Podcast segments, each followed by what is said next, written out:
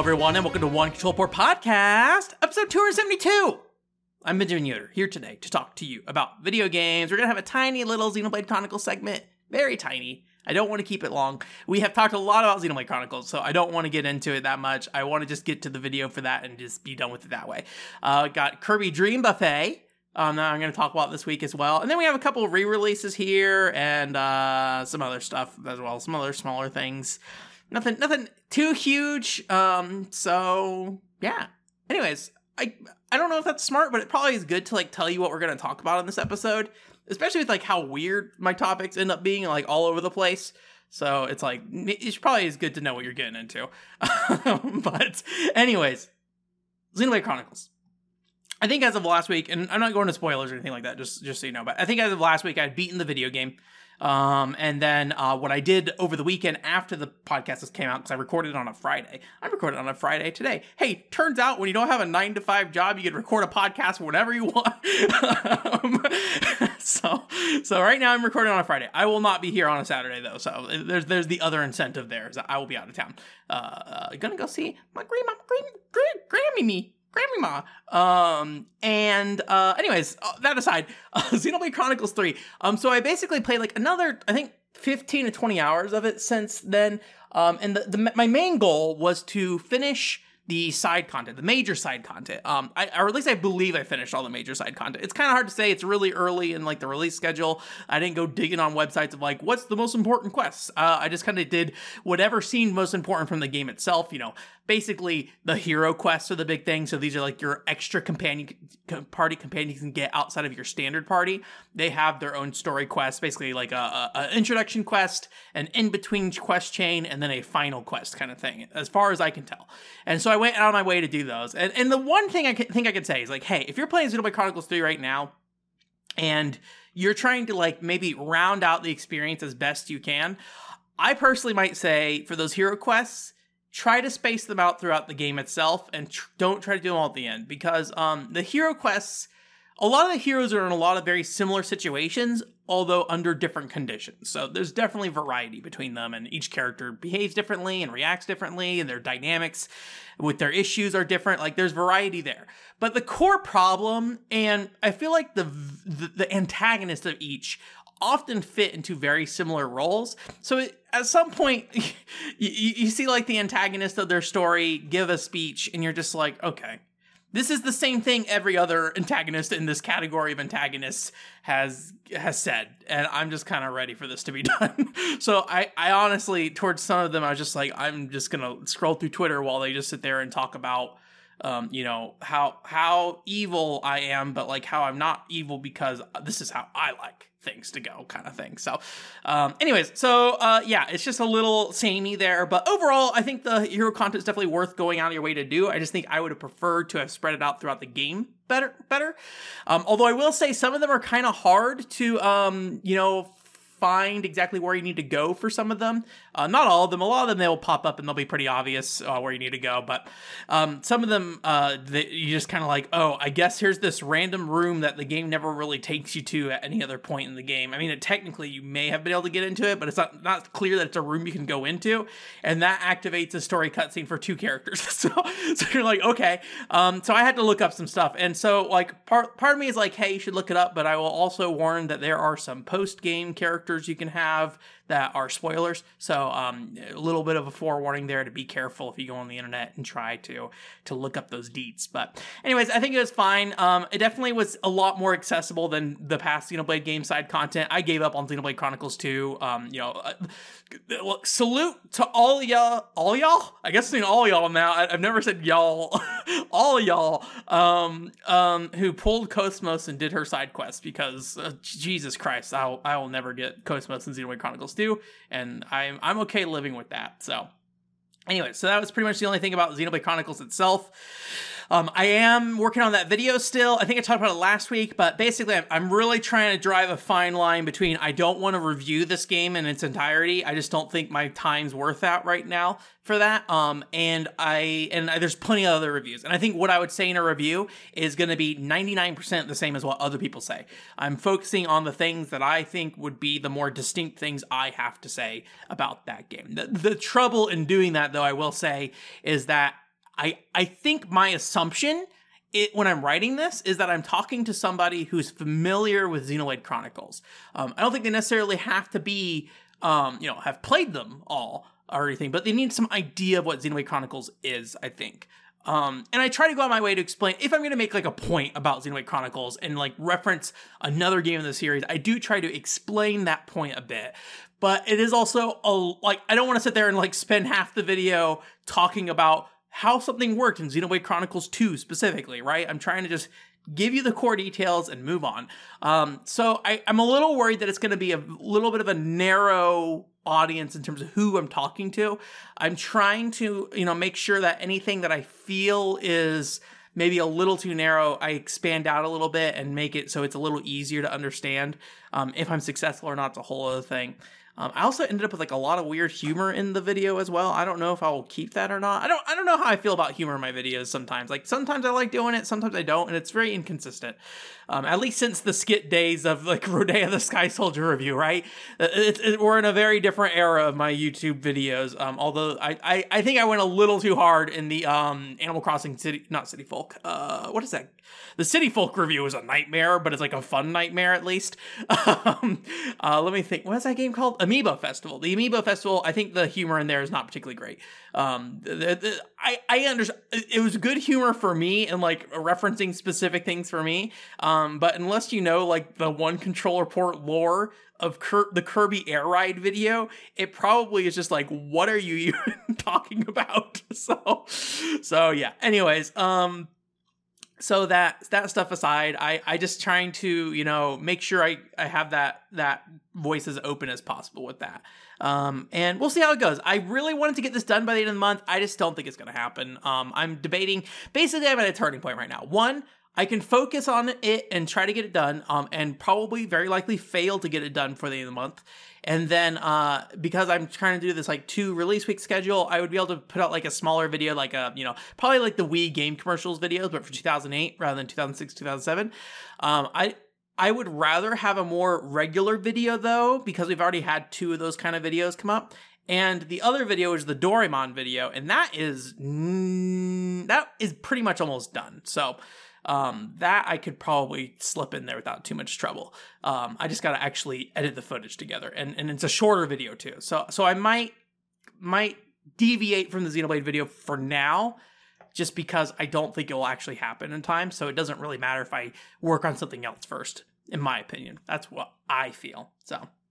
Anyways, um, and then last thing here about Xenoblade Chronicles 3, uh, sales, uh, the top the NPD is the best selling Switch game. I think it got to like number five or six or something like that uh, as a whole. But the big thing is that it is the best selling Switch game this month.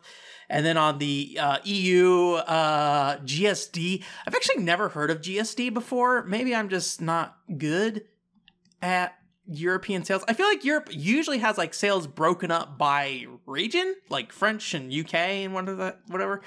So, uh, but this GSD thing, at least on Go Nintendo, claims these are general European sales. So, take what you will about that. Uh, but it became it was number two on the Switch chart, um, right below Nintendo Switch Sports um, uh, and then number number seven on the chart as a whole, kind of thing. So um, obviously, you know, uh, Nintendo Switch Sports is obviously going to sell a lot more units in its lifetime. Um, but you know, Xenoblade Chronicles Three, you know, it's good to see it get up to where it is um, in the first month at least, and uh, we'll see how it goes. I, I I suspect it will sell better than Xenoblade Chronicles Two. If you don't know, Xenoblade Chronicles Two sold about two million units. Um, I believe Definitive Edition was around like 1.4 million or something like that, or, or some like one and a half million ish range, I think think. So, um, you know, I think it will probably sell more than two million units. Personally, I mean, uh, what what I what do I know? I'm not an analyst, but just with how it's being received and how it's performing on sales charts and generally doing better than Xenoblade Chronicles Two, um, I think it will. I think it will reach. You know, probably I would say maybe like shift the other way like like you know the difference between like xenoblade chronicles definitive edition and 2 shift it the other direction so maybe like 2.5 Um, so good on you, Monolith Soft. Good on making that making that moolah, making that moolah. Now, now we can make the Disaster Day of Crisis too. That we always want to. The Joy Cons are there. We can still waggle those controllers. um, so, so yeah. Um, so that aside, uh, very other very exciting thing this week for me though, Kirby Dream Buffet boy, if you're watching the YouTube version of this, you probably noticed I'm a tiny head on a cake. You can probably guess why because I'm I'm a little Kirby boy on this cake. Um, and and uh, yeah, I was very excited about this game. If you don't know why, I'm a big fan of uh, Nintendo racing games that are not Mario Kart. I think they are really cool. Obviously, HAL Laboratory made this, but you know, Nintendo published ones, right? So um, I kind of view, you know, this might be bias from my part of being 13 at the time, right?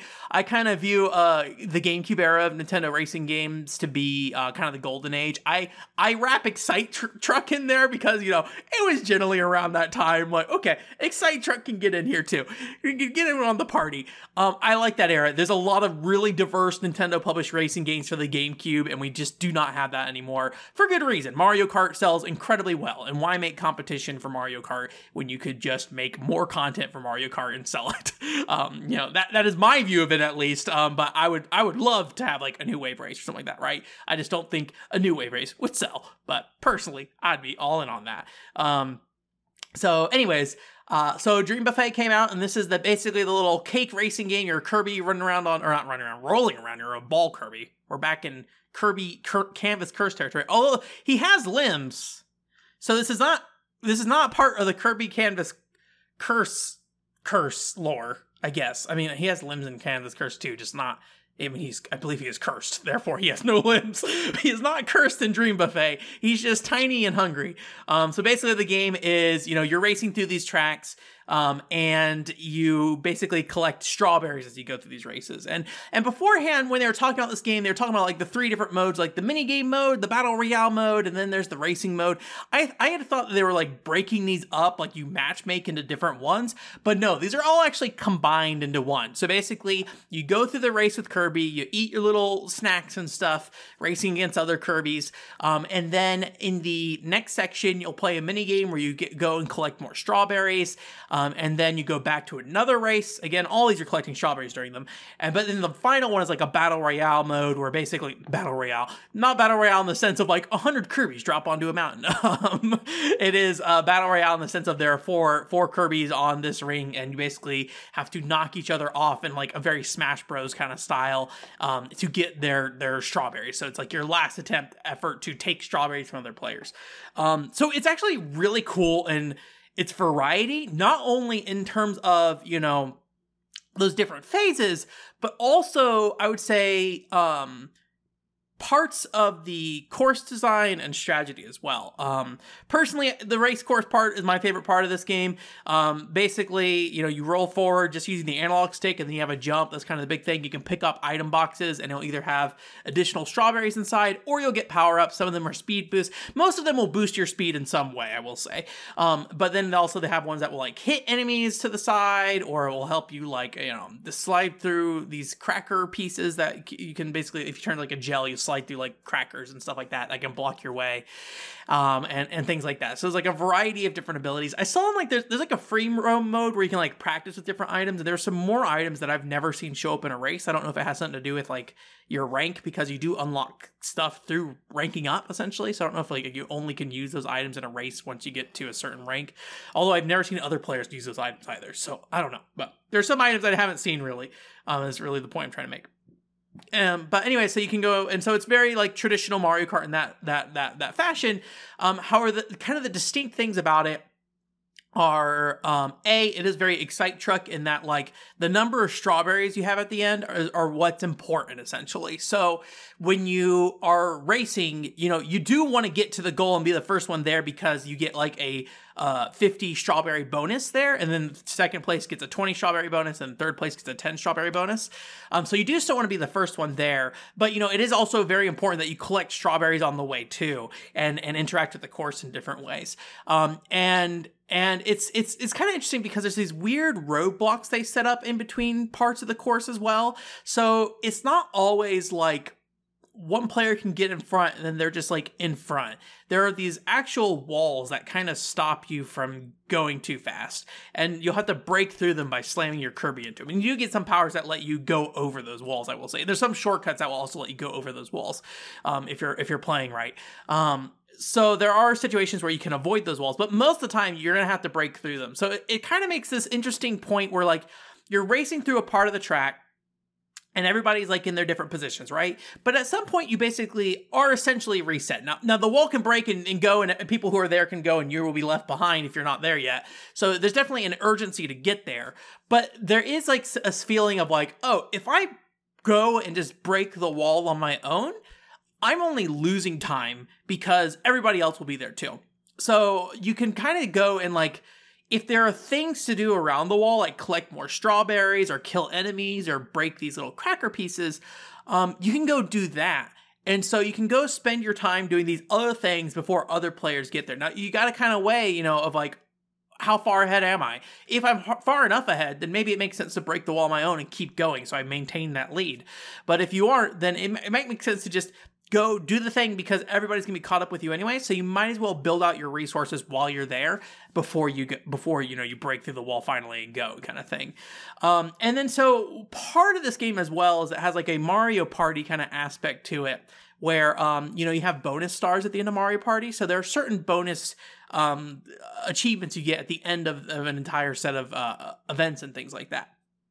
And um, at the end of those events, basically, it's like, hey, who ate the most blueberries? And blueberries are basically just reskinned strawberries, but they're they're kind of little pieces on the course you can eat. Who ate the most cherries? Who killed the most enemies? Who used the most copy abilities? And they're randomized, so you can't really tell. And that's kind of the one thing I'm a little iffy on because like it's a little hard to figure out, you know, what the best approach is to finish like to, to, like what is the balance between you know uh trying to bet on these other bonuses and then trying to you know bet on the surefire getting all the strawberries kind of thing? And it's just a, like a balance i think you have to find. But i think that's one thing i liked about excite truck is that like all those ways were legitimate paths to beating the game where in, or to to winning where it's like oh i'm gonna like even though this is maybe not the best choice for me in terms of speed and things like that i'm gonna drive through all these trees because it's gonna give me a ton of bonus points because i'm driving by a bunch of trees. And as long as i don't crash i get all the, the points right? Yeah like it wasn't like a random chance that you would get like a, a bonus star points based off the number of trees you passed by. So I, I think you know i wish that was less of a dice roll and more of a guaranteed thing of like hey here's some extra points if you do these things because then it would make it so it would be a reliable way to succeed i feel like. And so it would encourage you to diversify a little bit more.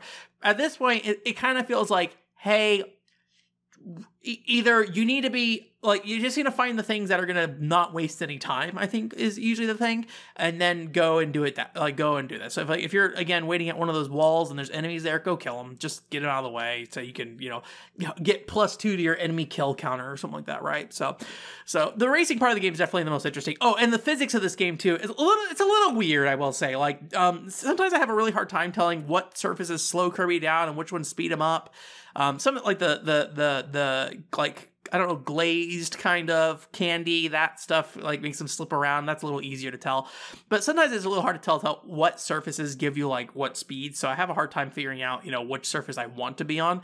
However, one thing that is cool is that your velocity from falling down a hill is maintained through a jump, so you can find little like slants in the stage where it slants down a little bit and you can use that slant to build speed and then carry that speed through a jump. So like if there's like a stack of pancakes if you just roll up roll over it then you don't like go i mean you do go faster on your way down but if you roll up and then roll down and then jump it gets you um you know to go quite a bit further with that. So there's a lot of like little optimizations you can do in that. There's some optimizations in terms of like the copy abilities and like there's like these i guess like syrup walls you can slide or roll up and um, you kind of go pretty slowly up but if you knock a player off the syrup walls with using like a power it knocks them to, back down to the bottom. So you can kind of like hold certain abilities and then use them on the walls to kind of knock everyone back down.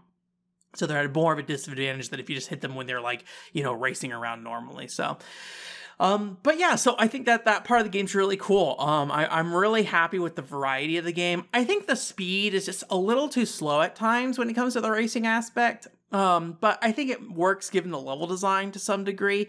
I, I just think I don't really get like a lot of like I feel like when I'm rolling down hills and stuff, that's more of the speed I feel like I want the game to be going consistently.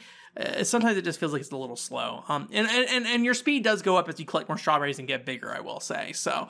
Um, but yeah, so you go through that course and then you know you play the mini game after that where you basically collect more strawberries. There's like variations on it, but it's uh, ultimately just rolling around an arena collecting strawberries do another race, and then you go to the final section. You do a battle royale, use all the copy abilities, try to knock people, each other off the uh, the stage, and then more strawberries drop there as well. So there's a lot of opportunities for you as the player to make up ground. If you're in fourth place by the time you do that last battle royale, you are definitely not out. You can go and like you know smack people off the stage like crazy and just steal all their strawberries. That also means that you can be in first place and then be destroyed in the last part, and that can be like a frustrating thing. I, I played this game for like multiple hours, and I don't think I won a single round, even though frequently I was in first place when we got to the end um, because of things like you know the bonus points and the battle royale mode at the end. But I think that's just a part of the game. It's it's just kind of um, um, built into the, how it works. And and again, I, I, I part of me wishes there's a little more strategic with some of those elements, but I don't think it's like a bad thing that it's like randomized. And I think given it's Nintendo, you know, kind of friendly, you know, Kirby's a kid friendly franchise, generally, you know, aimed towards beginners, it makes a lot of sense, honestly, that they they do it that way, in my opinion. So I'm not, I, I can't be too too disappointed by it. I, am just glad we got something that's not a Mario Kart game. um, so, so yeah, I, I think the one other thing I do want to say is that course design this game. I wish it was a little more distinct. And you know, this is like a fifteen dollar download, so you know I, you can't expect too much kind of thing. But um, I I feel like the the courses, while they're they're different and they're different like foods because you're on these giant cakes and stuff. But it can be like, hey, you're on giant hamburgers and stuff like. There's like a bunch of different food items aesthetically they all feel very similar and world design wise they also feel very similar to like the, how you navigate the courses and things like that. And i kind of wish there's just a bit more variety and there's a bit more of a way to tell. Most of the time i can't really tell what course i'm on until i'm at like a section that i remember. I'm like oh yes this section. Like i feel like i'm just kind of you know handling stuff bit by bit rather than like making a plan for a larger course. You know, I would never be able to sit there and be like, oh yeah, at the end of this course, this thing happens. There's just not enough visual variety to to guarantee that for me. And I think that that would be helpful when it comes to like, you know, the more the more random elements. Like if I know there's like there's like one course where there's like 20 crackers at the end. I'm just like, I don't need to go war- worry about the crackers as long as I break all 20 crackers as I go to the end itself. Then cool, cool, cool, cool, cool. I win the cracker reward if I want to. So, so I I think that part is maybe a, leaves a little to be desired, but it's very very cute, very very good looking game. It, it looks great. Um, there are like little costumes you unlock playing online, or really any mode you can play. You unlock points and you get little uh, colors for Kirby. I mean, they're very simple. They're colors, and then there's like a hat, but the hat can sometimes be a larger costume. Um, but you know, there's there's enough variety to to, to combine the color and the hat to basically um you know add some diversity to to to how your Kirby looks. I, am personally a fan of the Waddle Dee bandana with the strawberry Kirby with the red body and the green feet. so um but I'm like level 35 or something like that at this point, and I think there's like 132 ranks as, as a whole. There's like a skill level as well. Um I don't really know what that skill level means at this point, like what's a good skill level, what's a bad skill level. I did notice that in some cases, like I would lose points even though I came in second place, so it might also be based off like the other player's skill level, whether or not you gain or lose points. So I wasn't really quite sure what was going on with that. Um, but yeah, it is very much focused on this aspect of the game. Like, there's not like a like there's a Grand Prix mode, but it's the same thing basically and stuff like that, or single race mode. You know, so so don't go in expecting like there's like some you know story mode or something can, you can work with with that. Um, I will say that like uh, to some degree, it does feel a little underwhelming overall. I don't really know why. I think it co- might come down to the speed aspect, the the randomization aspect. But like, I I'm just glad we got anything that's not Mario Kart. That's kind of how I feel, and I'm very I, I like this game a lot. So I plan to play it more. I don't know if I'll reach max rank or anything like that. Um, oh, and there's like one last thing. This is a very important detail. When you are racing on the D-pad, unfortunately, it's not very reachable. You got to reassign the buttons if you want to make them more reachable. Um, you can do a little like uh, I, don't know if taunts is the right word because they're not really taunts. I mean, it's Kirby we're talking about here. So like if you press up on the D-pad, he goes, "Hey," and then you press down, he goes, "Hi," and then if like left, he goes, "Yay." And he's like wiggling around. And then right, he like uh, makes a little like scared or uh, like shocked face or whatever. And you can do it basically at any time. So I like going rolling around the lobbies and like just going hey in people's faces all the time. Surprisingly, I am surprised how few people will hey back at you. So many people will just ignore you. And I'm just like, dude, we're cute Kirby's. Just hey, hey back at me. Hey, buddy. Hey back. So, um, anyways, I'm just so glad we got something that's like a, a different uh, racing game from Nintendo. Though, would love to see more racing games from Nintendo. I I don't know if we'll ever get one, but um. Oh, one thing I did want to talk about.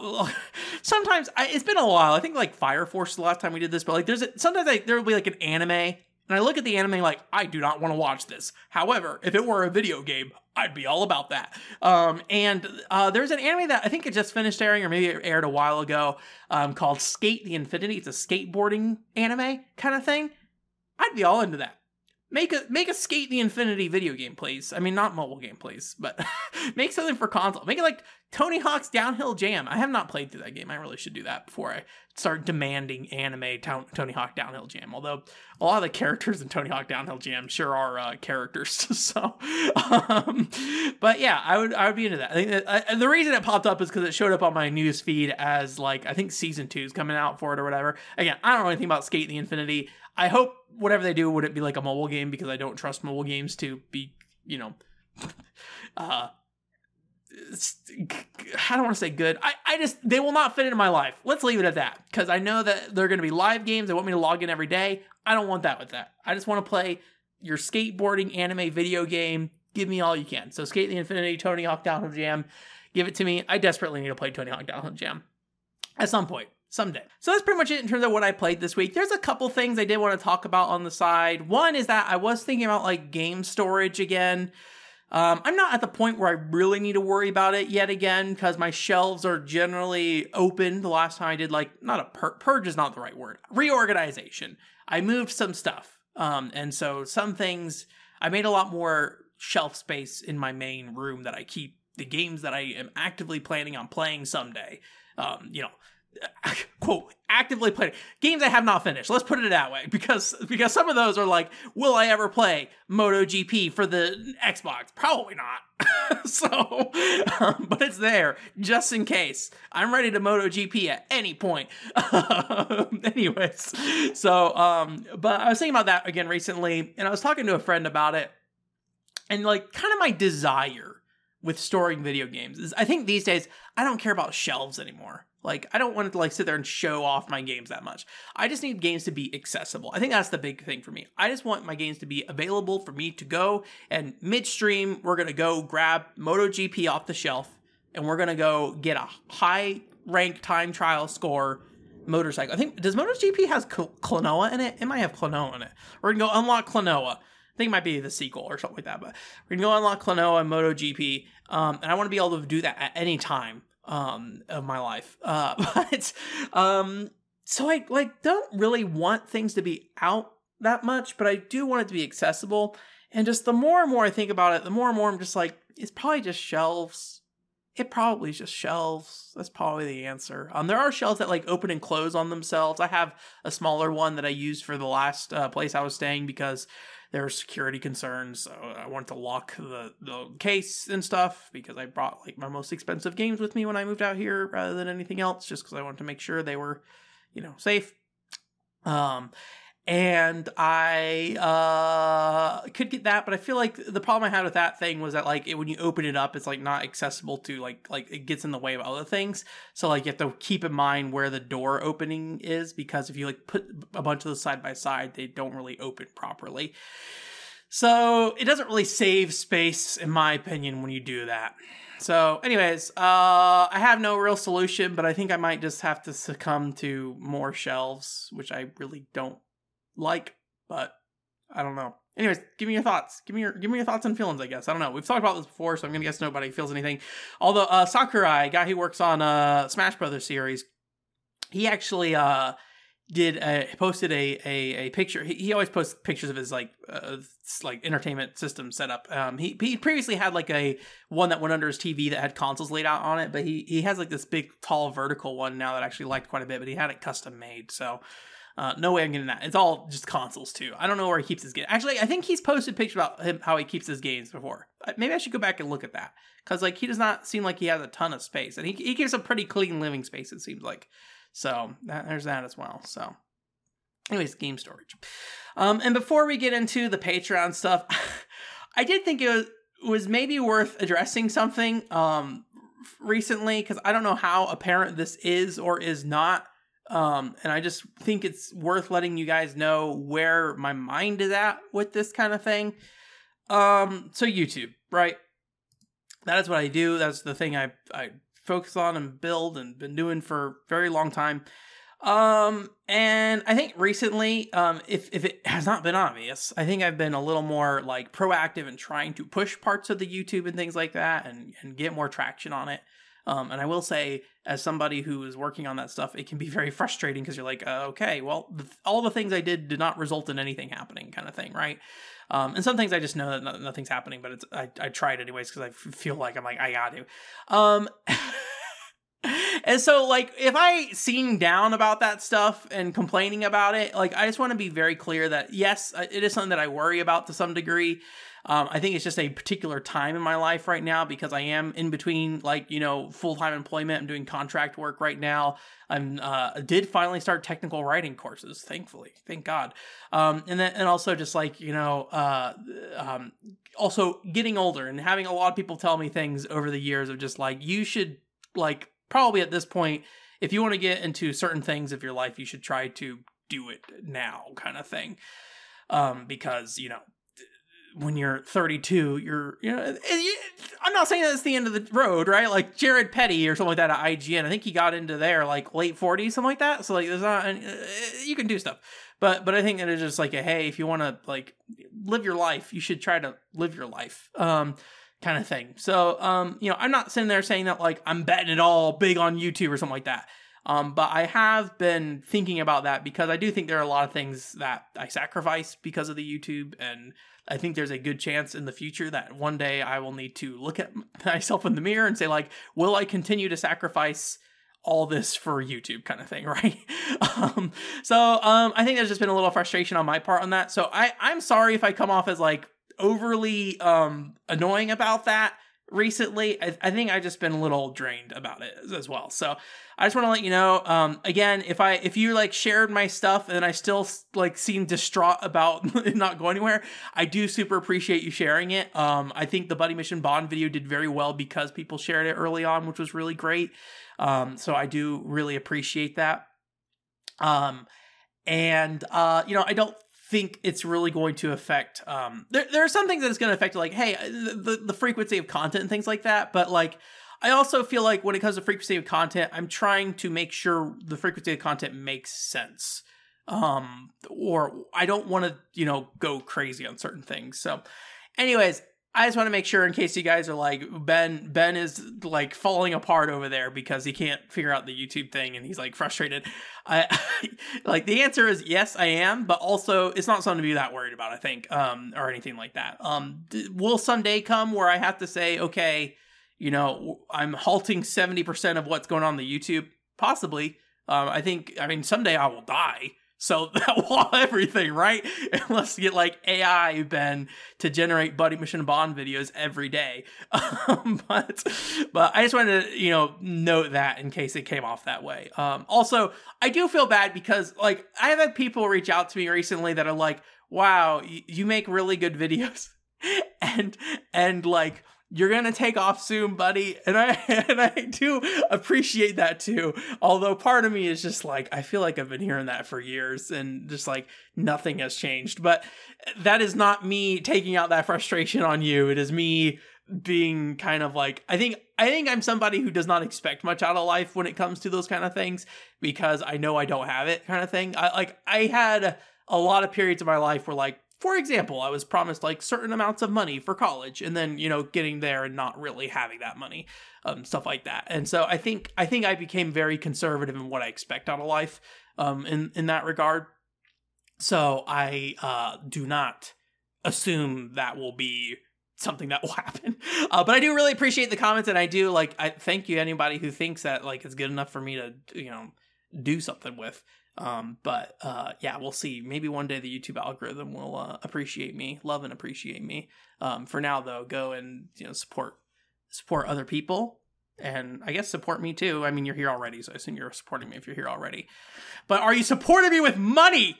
Patreon, no. dude. You don't have to. You know, if you if it makes you feel, if you ever like Ben, I feel guilty about not supporting you on Patreon. Just know I I think I do not have a single person that I have subscribed on Patreon right now that, that I subscribe on Patreon too. I should say. Um, so you know, don't feel too bad about it. So I I I my consumption of media has been very bizarre in recent years. So it's really hard for me to just like dedicate money to one person that I'm like I don't know if I necessarily want to like like get content super often. And I assume you guys feel the same about me to some degree, right? Um, I already put out enough garbage every week, probably that I think that's probably enough, more than enough for most people. But um, um, although I I am still on the SimpleFlips train really hard. It's really weird. I I do not understand why I returned to SimpleFlips, why that still happens.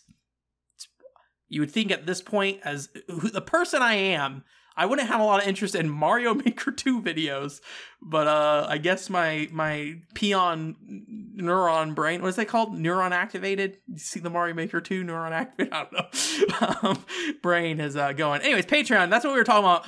Uh, hey, did you know you can get bonus content on Patreon? What kind of bonus content, Ben? Well, if you go on Patreon this week, you'll get a video. Or give me $5 First, give me five dollars though. Uh, for five dollars, uh, you get bonus content. Um, and this week we have uh the NieR Automata, Automata, Automata. I think it's Automata. I don't. I can't always forget. There's some games that I. I never like Trails of the Sky, Trials of the Sky. I don't know every single time I don't know which one it is. Tohu, Tohu, Tuhu. Um, uh, but uh, NieR Automata, I did a video. This is back when the church thing was going on, and I do mention that church thing in there, not knowing that it was a mod kind of thing. But more importantly, it is me re-reading my old review and uh, kind of talking about it a little bit. I was kind of hoping that I would um maybe come away from that game being a lot more positive. I don't necessarily think I get there However, I am pretty dang hard on the review itself. I this is probably like the reason why I don't want to do a Xenoblade Chronicles 3 review is that I sit there and go like, "Oh, most of this review is like by the numbers, here's how the video game works, here's the general things you got to say about it kind of thing and i try to avoid that these days um, unless you need it right i need to tell you what buddy mission bond is because who like bear like people know about Mission Bond but like nobody really knows super deep what it is, right? Or it's not that nobody knows, but very you know what I'm trying to say. I, I should explain this video game to you because it's not like super clear. Where I think everyone knows what NieR Automata is, and there's like 30 billion reviews you can go read. Where like I'm like one of two reviews of Buddy Mission Bond in English on the internet, and uh and uh I, I think the other review only goes to like chapter three or something like that. So um, so that video's up, up there for the article reading if you want to hear my thoughts on that. Um, on NieR Automata, if you want to go down the NieR hole yet again, there you go. There's the place for you to do that, I suppose, buddy. Um, and then I think the the next two weeks out, I think we have the Buddy Mission Bond cups that are going to show up, and I'm going to fill those up with soda. I mean, I already did this, but fill those up with soda and make myself sick. Um, is what happened. So congratulations.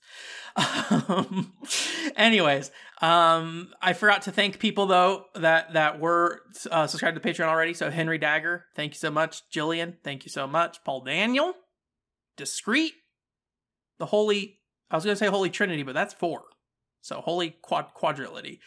Um, if you do subscribe to the Patreon, you can also subscribe or ask a question during the Patreon. I feel a little guilty because I feel like recently have not had a lot of uh deep answers for the Patreon questions, but uh, unfortunately, I think this might be fairly similar. We'll see where things go. Uh, but Jillian asked the question, and it was thoughts on physical strategy guides. Actually, I don't know. Are there physical strategy guides today? I imagine not. Also, I say strategy weird. Don't worry about it. Everyone complains. It's like footage. Everyone complains to say footage weird. It's all right. I'll live. I'll live. I, I'll fix my speech impediments one day. um, anyways, um, yeah. So physical strategy, like the last time I really thought about, well, let me let me say this: when I think of physical strategy guides, the thing that always jumps out to me was when live games were first starting to happen, and then there were still physical strategy guides coming out. So, Final Fantasy XI. So for all you Final Fantasy XI nerds out there, um, I always think about how like the Prima strategy guide for that game would talk about how like, hey, if you're down like a tank class in your party, you can get a red mage to do a warrior sub job and provoke enemies. and so, because red mages can wear like medium-ish armor, they can survive uh, tanking. Um, which you know later on down the line, like red mages are a very versatile class. Um, but you know maybe for the era of Final Fantasy XI that they're talking about, um, it probably would have been very difficult to tank in a party at least. Um, there are survivability things that tank that red mages can do um, in terms of like sleeping enemies, paralyzing them, binding them, and like keeping them away from them and, and stuff like that. Um, but they weren't really like, hey, I'm gonna be the party tank person now. Um, I always wanted red mages to be that. I always wanted red mages to be like that melee cat. Well, not a tank per se, but the melee magic casting class. But they just weren't really that. They really were a more standard traditional magic class in that game with different spells that were specifically good for them, and then also a mix of black and white magic as well. I really wanted that melee aspect to be more important. Um, and it sounds like with Final Fantasy 14, they did get there. If I went back to Final Fantasy 14 today and played it for a significant amount of time, I think Red Mage is something I would have liked to explore. I don't know if I'll go back to 14. I mean, uh, yeah, we won't go into Final Fantasy 14.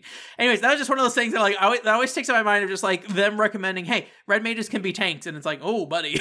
I mean, maybe under very specific situations. I mean, one nice thing about Final Fantasy 11 though is that there is a lot of power for you to bend classes and stuff like that, um, and and with sub jobs and like what was optimal for party play was very different from like what you could do on your own or what you could do with certain friends and different combinations.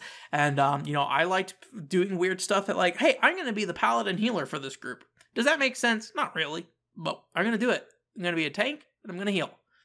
so so it's just kind of a, a, interesting dynamics you could do in that kind of game. So um, i imagine like world of warcraft are, are also had like physical prima guide stuff as well. So i'd be curious to see like you know from a world of warcraft fan what kind of weird things come out of that um, in terms of today, though, like what the importance of pre like strategy guides are today, um, I think English ones usually aren't that interesting. To be honest with you, it's more the Japanese ones. The Japanese ones tend to have a lot of interesting art in them and stuff added in. So, um, you know, I think strategy guides are definitely worth importing from Japan. I'm sure there's some U.S. ones that are as well, but I feel like the the U.S. ones are less likely to have um, interesting art. Castlevania 64, a example of a game that does have really good art in there. So, um, and I think most of those have been scanned and put online, but like it's really interesting because you can actually see kind of like the the how the um, what's it called? Uh, like art style that game uh quote developed i don't know if, if castlevania 64 feels like a game that never really settled on an art style and eventually they're just like this is how the video game looks and this is what we're doing. so, and like none of the art really matched what the video game was looking like, anyways. And like all the concept art like looks very different in, in weird ways. I just feel like they never really quite got there. So, I wonder if like anything of that has to do with like the fact that like the director was like a programmer and stuff like that instead. Probably not. Probably just again more video game fan fiction there for you, video game development fan fiction. So. Anyways, thank you again for the Patreon. Thank you again for supporting me um, as I go on this journey through life and through everything else going on. Um, so speaking of things that are going to phase out, though, we're in the news section. News section is not going to phase out. Um, but there is something that will be phasing out. Did you know in Japan they have these things called arcades? Um, Sega Gigo uh, purchased up the Sega arcades uh, in Akihabara there was five buildings. I think before Gigo bought them, they shut down one building already. Um, so uh, there was the the the four four arcades left, I believe. Um, and then another one will be shutting down. Even it's under the Gigo brand already, but the the one that's like right outside the train station that's going to be shutting down in September. So rest in peace. I feel like that is one of those kind of like iconic things in anime and game where you come out of the Akihabara train station and then there's the Sega arcade there. So while it was previously labeled Gigo at the very least, um, it could still at least do it even if it was not Sega. Um, but now it seems like that will be replaced with something else. Who can say what exactly? But um, there you go. Rest in peace. I- I'm kind of curious. Like, obviously I don't think arcades are particularly thriving here in the U.S. I mean, I, don't know what the, that industry looks like, so do not take that as me saying like, yeah, looking at the financials of the arcade industry, um, you can tell that things are not going well. Uh, but in the U.S., I feel like they found their niche between you know being Dave and Buster's. You have you know those kind of free play arcades and things like that. It's like these very specific areas which arcade like thrive. And I'm curious if Japan is really finding that kind of thing at all or not. Like I don't know how much like barcades are are there, things there. I remember um one of the Atokadol people, I posted some pictures of Dave and Buster's, I think. Was it Dave and Buster's? I don't. I think it's Dave and Buster's. I posted some pictures of Dave and Buster's, and they're like, "What is going on there?" And so I like explained to them, like, "Oh, well, like at a Dave and Buster's, you could eat a bad food. I didn't say it was bad, but like you can order food, you can get drinks and you can drink there, and you can play arcade games. And they're like, oh, you know, if you're in Japan, like this is what they're telling me. They're like, you, you basically go drink first somewhere else and then you go to the arcade, but you can't like drink at the arcade or something like that, right? Um, so it was like something that you would do separately from each other. So they thought it was interesting that they were like combined into one, the true American experience, everything all in one place. Um, so um, it was it was interesting, um, but I, I don't know like what options there are for, um, you know, people to like for, for, the for the arcade to to to to survive in Japan, right? So uh, I'll be curious to see what happens. Obviously, we're still kind of in this weird little thing with uh, various you know little illnesses going around that are maybe maybe big deals. I don't know. I don't really know. Like I feel like there's been a lot less messaging coming out about that stuff from both the government and media organizations, so it's kind of hard to read like how important are these things, and then you hear you know, certain people being like these are very important things to worry about. So, so I, I don't know what the situation will be with that in Japan, and uh, and that's you know a very U.S. centric view of that situation. I don't know, maybe Japan's still heavily conveying the messages um, needed for that. So, anyways. Rest in peace, Akihabara Arcade Building 4, Sega Gigo. Um, good news. Ace Angler Fishing Spirits. We've been talking about this video game. It's the arcade fishing game. Um, the sequel to the arcade port of the. I don't know if that's the right way to put it. The there was a fishing spirits game on the switch before um, that may have been pretty heavily based off the arcade game. I don't know 100% how much. Um, it's i believe it was free to play this week and i did not do it so rest in peace. Um, um, but uh, fishing spirit uh, ace angler fishing spirits is coming to the west. Uh, i do not believe they've said if there's going to be a physical release yet. It might be digital only. Um, so but it is coming out i think the day after the Japanese release, October 28th. So, admittedly, there's been English versions of those games available before. They're just through the Asia region, um, but this is supposedly an official release in the the West. And given how well that game sells, I'm kind of surprised it did not sell or did not release here before. But it was like an arcade hit, I think, in Japan, or at least seems to be that the, that's the case. So uh, maybe didn't make as much sense to bring it out over here. Don't have quite the name recognition uh, from there for that. And then we have mostly old video games, although one thing in here is not necessarily old, but it's based off an old thing. Hey, Switch Online added Wave Race 64. Do you like Nintendo racing games? I do. I have not played Wave Race 64. I'm complaining about not enough uh, Nintendo racers, yet I have not played Wave Race 64. I should do that. Uh, I probably will not play it on Switch Online. I did see, uh, I think GameXplain had a comparison video of the Switch, Wii U, and 64 version of those games running side by side. I think there's a Wii version as well. I did not, do not think they included that. Um, and uh, yeah, Switch version looks great. Looks really, really, really cleaned up and clear. Depends on how grody you like your 64 games to look, I think. But um, you know, generally, I think a 480p 64 game looks pretty good. It'd be nice if they started like getting those up to 1080, you know, internal resolution. I mean, obviously the actual signals like 720 or 1080 or whatever, but the um, it'd be nice if the actual re- rendering of the game was at a higher resolution or at least had options for that. Um, so I don't have a copy of Wave 64 still. I probably should. I'm not going to get Nintendo Switch Online expansion pass to play that game though. Unfortunately, rest in peace. Um, I do currently have a normal Nintendo Switch Online account, but no 64 games with that. But that's okay. I'm okay playing it on a Grody 64 or something, figuring out something for that. Uh, but cool that that is back. You know, it hasn't been re-released before, or at least I don't think it's been re-released in any kind of major way. Uh, Mr. Gimmick is coming back. This is an NES uh, game that was kind of one of the early hidden gems for the system. It came out, I think, in New Zealand and in Japan, and that's it, or something like that. Um, anyway, so uh, it is coming to uh, PC, PS4, Switch, and Xbox. I think the Switch version has a physical with like a special edition. I don't know if they're doing like r- normal physical copies. I don't know if it varies per region or whatever. But yeah, they are re-releasing that game. Uh, people love that game, especially for its music. But it's actually really cool and complex from a gameplay perspective. Basically, you're this little green guy who throws these little stars, and you can jump on the stars and ride them too. So like some really interesting things you can do from a movement perspective. Um, I've always wanted to play Mr. Gimmick. Will I end up playing Mr. Gimmick? Mm, we'll see. I mean, I, I, there's a lot of games I would love to play that I do not have time to play, unfortunately. Um, what I did think was interesting though is like when I first saw this, um, I was not expecting it to be the NES version of the game. Um, because that is what's on here, or the Famicom version, whatever you want to say. I mean, I think New Zealand was NES, but or whatever. But um, I was not expecting to be that version of the game because there is something called Mr. Gimmick Exact Mix, and that is a arcade only thing in Japan.